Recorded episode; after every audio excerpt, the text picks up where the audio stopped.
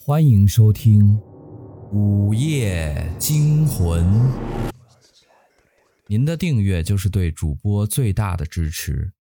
柴公子在这里每天为您讲述一个鬼故事。死亡手机下，走在回家的路上，阿福感觉刚才发生的一切就像做了个梦。欠了人家三百万不用还，竟然还给了一个手机，这说出去谁也不会相信吧？午夜，嘟嘟嘟嘟嘟嘟，一阵手机铃声惊醒了熟睡中的阿福，他揉了揉惺忪的睡眼，抬头一看，是那个新手机来电，望着上面陌生的号码。阿福好奇的接通了。喂，你是？你别管我是谁，我只想告诉你，你马上就要死了。阿福顿时一阵恼火，大半夜接到一个电话，竟然还要咒自己死。你才要死呢！你全家都要死。等会儿你的老婆就会拿出一把菜刀砍死你。不信你就等着吧。说完，那边便挂掉电话了。哼，神经病！当阿福无意间瞥向一旁的时候，老婆竟然不见了。顿时，他小心地朝门口望去。嗯，这一望不要紧，他顿时吓得连魂儿都没了。月光下，老婆手中那把泛着冷光的菜刀显得格外的吓人。老婆，你你要干嘛？宰了你，宰了你，我就能过上好日子了。保险赔偿金有一百多万。说着，老婆拿着菜刀冲了过来。啊！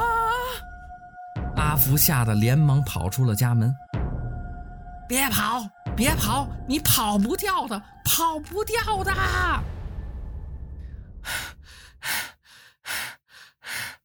来到空旷的大街上，望着老婆还没有追来，阿福总算舒了口气。这，这太他妈诡异了！望着手中的手机，阿福惊奇万分。呲！这时，路边停了一辆出租车。上车，上车！里面的司机师傅伸出脑袋喊道：“阿福不认识这个人啊，你谁呀？我是来救你的，快上车！”此时。阿福感觉自己像是掉进了一个深渊里一般，到处都弥漫着危险的味道。他犹豫着上了车，唰的一下，车子迅速的行驶了起来。你你到底是谁呀？我又不认识你。阿福疑惑道。到了你就知道了。片刻。阿福被带到了一个荒郊野外，干干干什么呀？去了你就知道。在司机师傅的催促下，阿福走到了一个坟前，顿时吓得魂儿都没了啊！再回头一看，哪里还有刚才那个司机师傅？那个司机师傅顿时就消失不见了。而那个坟墓上的照片，正是刚才的那个司机师傅。嗯阵阵的阴风袭来，阿福颤抖不已。阿福顿时吓得拔腿就跑，跑了许久，终于看到路上有几个人影。阿福立马跑了过去。师师傅，师傅。这是什么路啊？哪有公交车呀？小伙子，你说什么呀？那人缓缓的抬起头，啊！阿福惊恐的发现，那人的眼睛竟然是白色，额头上还爬着蛆。阿福吓得扭头就跑，鬼鬼呀！小伙子，你瞎嚷嚷什么呀？不远处，一个老妇女模样的人不高兴的说道。阿福小心地走了过去，指着前方刚才的鬼。啊啊阿姨，前前面，前面有鬼！鬼！老妇女迟疑了一下，随即将手伸到了脸上，唰的一下撕开了自己的脸皮。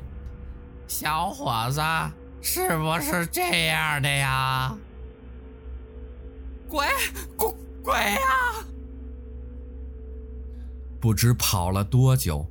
阿福来到一片悬崖面前，嘟嘟嘟，嘟嘟嘟。这时，手机铃声又响了起来。喂，你你到底是谁？我是救你的人，你知道你现在的处境，就按我说的做。你面前不是悬崖吗？跳下去。跳下去，你才能活命。望着幽深的悬崖深渊，阿福倒吸了好几口凉气。跳下去，跳下去，我不是死定了吗？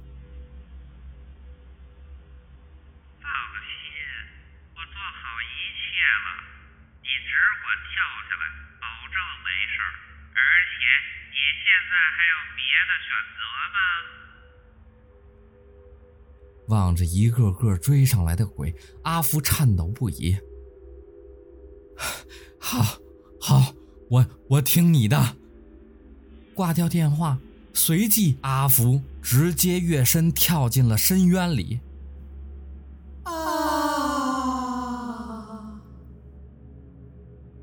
老板，那家伙跳下去了。那群追逐阿福的鬼中，一个拿出了手机打了起来。而在公交车上，那个送阿福手机的男人听到电话那边的声音，无奈地笑了：“哈哈，还真是个傻瓜，这么容易相信别人，真是太不经玩了。算了，再找下一个吧。”一旁的助理笑道。老板，这人说不定还没死呢，咱们或许还可以接着玩呢。没死？你逗我呢吧？几千米的悬崖跳下去还能活命？那个男人笑道，可是随即又掏出了手机。好吧，反正今晚也没得玩了，就当碰碰运气吧。说着，他把电话拨了过去。忽然，一阵清脆的响铃声随着电话里的嘟嘟声在公交车里响了起来。男人和助理吓了一跳。怎么回事？不知道啊，巧巧合吧？喂。这时，手机传出了声音，男人心里暗叹一声：这小子果然命硬。怎么样？听我的没错吧？我跟你说过，保证不会死吧？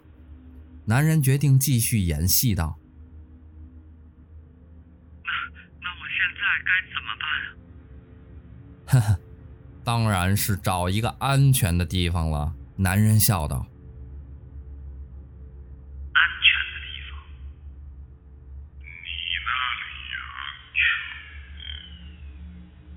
手机里的声音突然变得阴冷起来，男人的瞳孔慢慢的放大，嘴巴也合不起来了。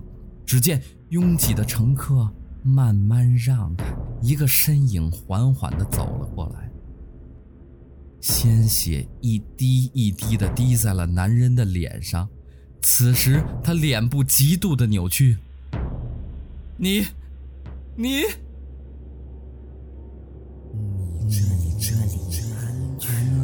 去。